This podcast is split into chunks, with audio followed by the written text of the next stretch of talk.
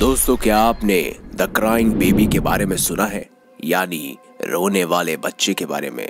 1980 के समय में इंग्लैंड में बहुत से लोगों के घर और कारोबार जलकर नष्ट हो गए और इन सभी घटनाओं में एक समान चीज़ थी, जो थी द क्राइंग बेबी की तस्वीर। दरअसल दोस्तों, कहीं पर भी आग लगने के बाद जब सब कुछ नष्ट हो जाता तो सिर्फ़ रोते हुए बच्चे की तस्वीर ही रहस्यमय तरीके से बची रहती थी।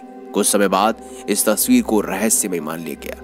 लेकिन सवाल यही उठता था कि यह तस्वीर बनाता कौन है? और जब सब कुछ जलकर नष्ट हो जाता है तो यह तस्वीर कैसे बची रहती है? उस समय के लोगों ने इसे नाम दिया, द घोस्ट क्राइंग बेबी का क्या कोई कविता भी शापित हो सकती है या भूत से घिरी हो सकती है?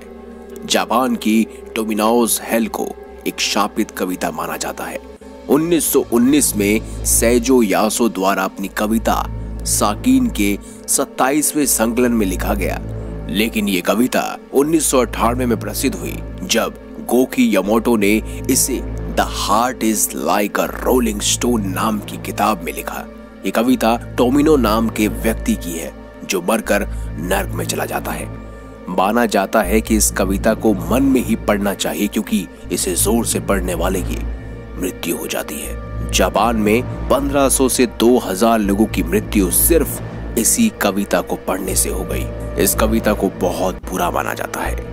फिलीपींस का एक ऐसा प्राणी, जिसे कहा जाता है टियानाक। और ये एक ऐसा प्राणी है जो दिखने में बहुत छोटा है, बच्चे की तरह रोता है, और उसके बाद जो होता है, सब हैरान। जाते हैं। दरअसल, टियानाक फिलिपिन लोक कथाओं के अनुसार एक ऐसा प्राणी है जो छोटे बच्चे के रूप में होता है और रात के समय घने जंगलों में रोने की आवाज़ निकालकर लोगों को अपनी तरफ़ आकर्षित करता है। अक्सर ये रात में घूम रहे लोगों को ही परेशान करता है। लोग जब उसकी तरफ़ जाते हैं तो उसकी मदद करने की अगर वो कोशिश करेंगे तो वो अपने असली रूप में आ जाता है और इंसान को मार देता है।